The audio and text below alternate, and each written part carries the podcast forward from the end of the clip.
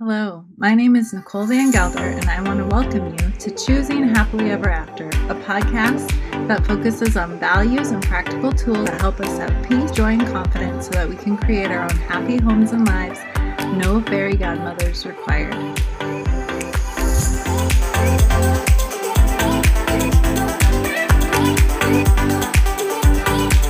You've been listening to my podcast recently, or maybe my last sermon that I spoke at the house church, I've been sharing a little bit about my journey and just that I feel like I'm in kind of this season where the Lord's trying to wake me up and get me to re engage with life a little more, and where I'm just personally realizing how important it is that I keep moving forward and don't shrink back and minimize the moment I'm in or the opportunities that are in front of me. As I've been processing through things, I've been thinking of the obstacles that have been in my way of moving forward in an area of life or in different areas of life. And what I've realized, again, is that the biggest obstacle in my life consistently, hands down, is me. I'm sure you're shocked to hear that if you know me. But it's so easy to blame people, to blame circumstances for our life not being exactly what we intended or wanted. And just as a side note, I'm not complaining at all about my life. I love my life.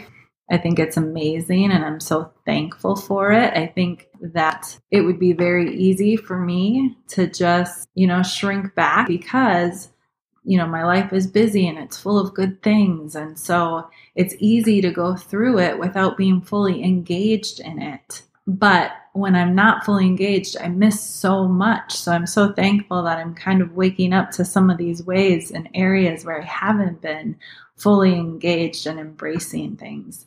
But again, as I've just been kind of evaluating, I've been seeing what an obstacle I can be to myself and there are two ways mainly that this happens, although I'm sure it happens really in countless ways. But I wait for myself to be ready personally for something. Like I can maybe see something in the distance, or there's something maybe that I feel like I should do or that I want to do, but I wait until I'm ready for it. Or sometimes I'm waiting for life to be ready, like for circumstances to line up just so for it just to be the right season or the right time.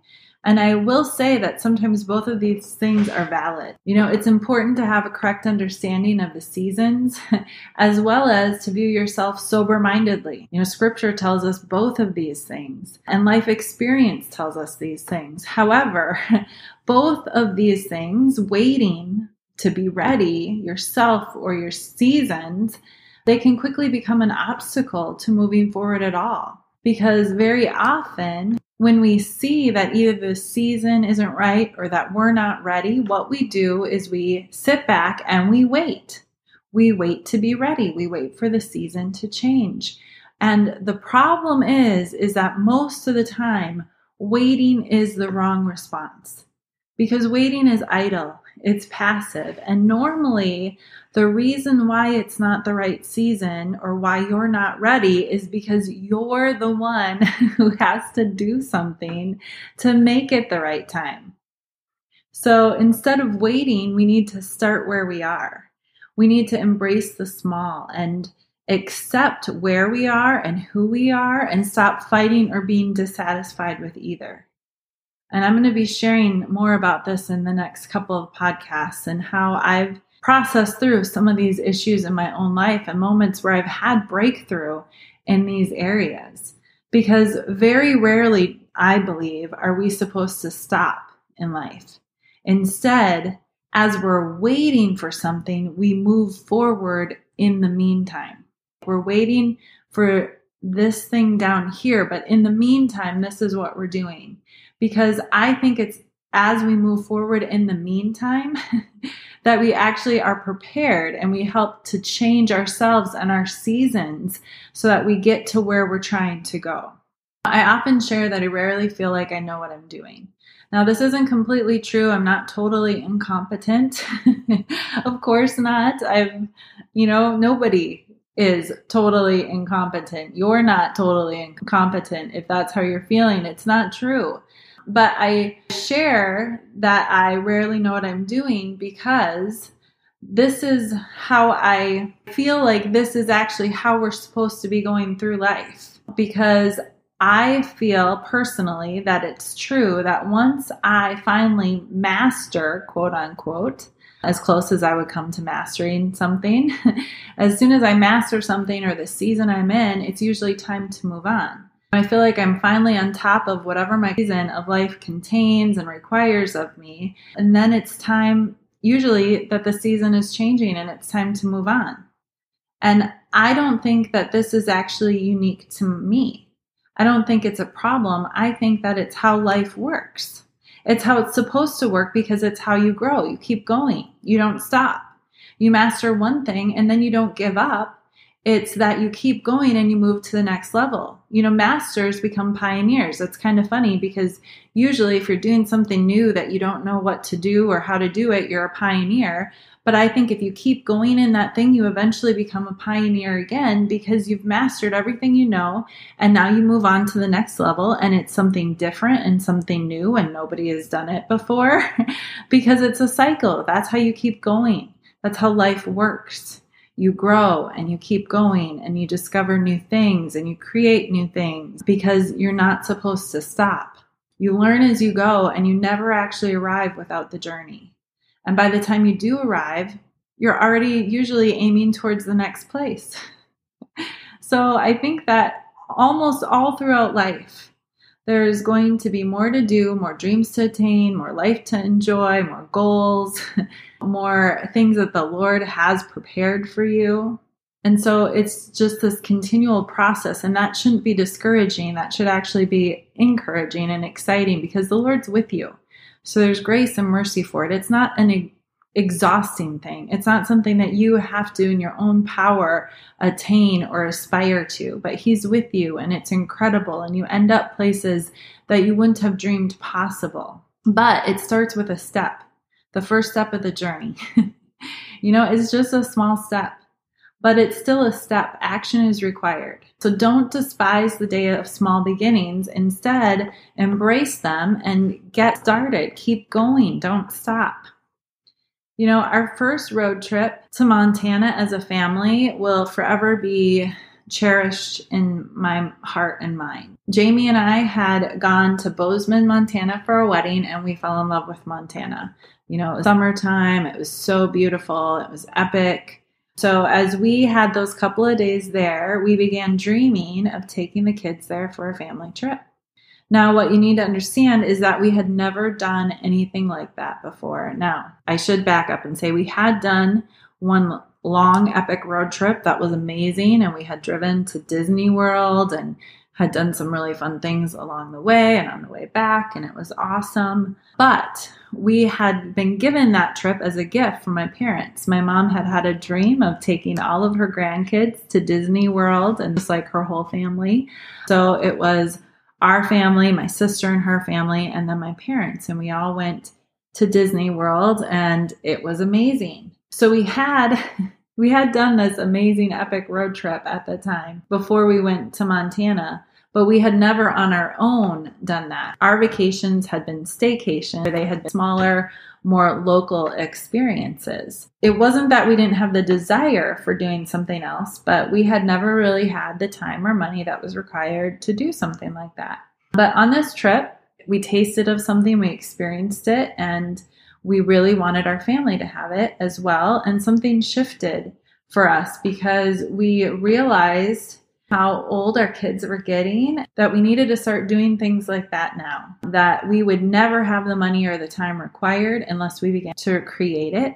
And it was important to us because we wanted our family to have adventures together and to have memories of them. We wanted this to be part of who we are, part of our future. you know, we wanted to be able to have this experience with all of our kids at the same time and not be waiting until the older kids were caught up in life elsewhere and unable to join us. So there were all these reasons that we realized like this is something that we need to make happen. And we knew that it wasn't going to happen if we didn't do it. So we took a leap and we planned our first epic road trip as a family. And it, it was really a leap. We found a rustic cabin on Airbnb, and that's how it was described rustic, which you know, is code. and it was a rustic little cabin. It was this beautiful, charming little cabin in the side, uh, on the side of a mountain in Montana. There was a river across the stream. It was amazing. And it was rustic, just as described. Let's just say that we were not the only ones staying there. we had brought our dogs with us and we found their dog food stowed away in drawers that a creature had been taking the dog food and storing it away for themselves later. As we would lay in bed at night we would hear the animals the scampering of tiny little feet running over our heads in the ceiling above us. We often saw mice on the porch. There was this little porch. Jamie would go out and have his quiet times out there, and I kind of would too, but the little critters distracted me some, somewhat. It's not as bad as you're imagining. It was this cute little charming cabin, but it was rustic and it was, you know, it was a mountain cabin in Montana that wasn't continuously lived in. So, so it was exactly as described. Okay. So it was charming and amazing, but perhaps not the kind of place that I would stay again. However, this rustic cabin at that time, it took all of our resources. It was a huge step of faith. It required sacrifice, and I loved every minute of it. This was the first of many vacations that we've taken as a family since then. We've taken a lot of road trips. We have actually our next road trip coming up before too long. And guess what?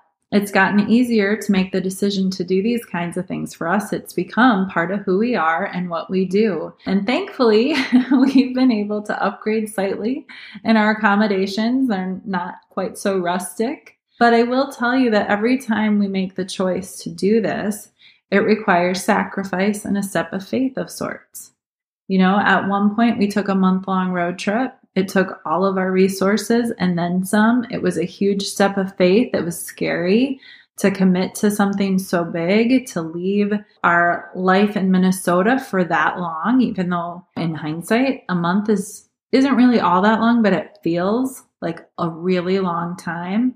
Every time we take a trip, it requires sacrifice. It requires us taking a leap of sorts. But because we have done it now so many times, it is becoming easier and it's more built into who we are. But I will say also that the types of trips I dream about, you know, they've increased since those early days when we were trying to figure out how to make this a cabin work financially and the time and all of those things. Because that's how life works.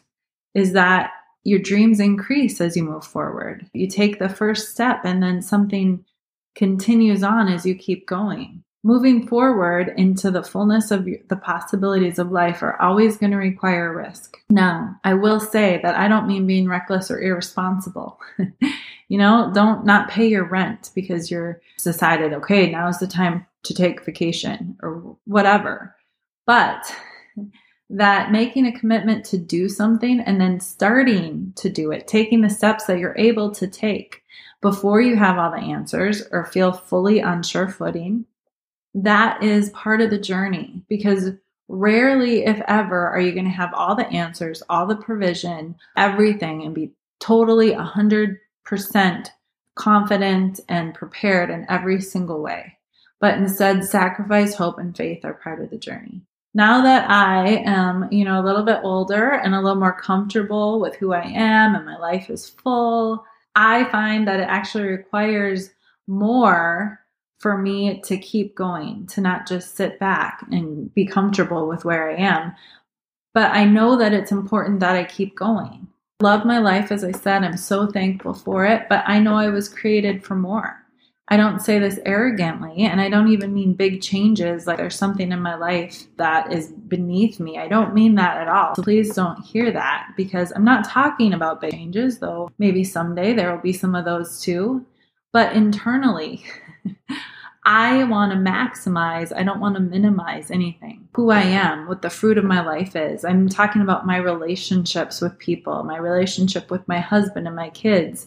Like, there's not one that I would complain about, but I want them all to continually be growing and full of life and the best that they can be. I know that it's time for me to seriously consider the gifts and talents and opportunities that I've been given by the Lord, the responsibilities that He's given me how am I stewarding them? How am I taking care of the garden that I have to tend? How well am I loving others, both God and people? These are all the questions that I'm pondering, the journey that I'm on right now. And it's easy to not think about those things and just to be distracted and busy with life. But for me personally, I'm discovering that it's important that I start to ask myself these questions because I don't want my journey to end where I am right now.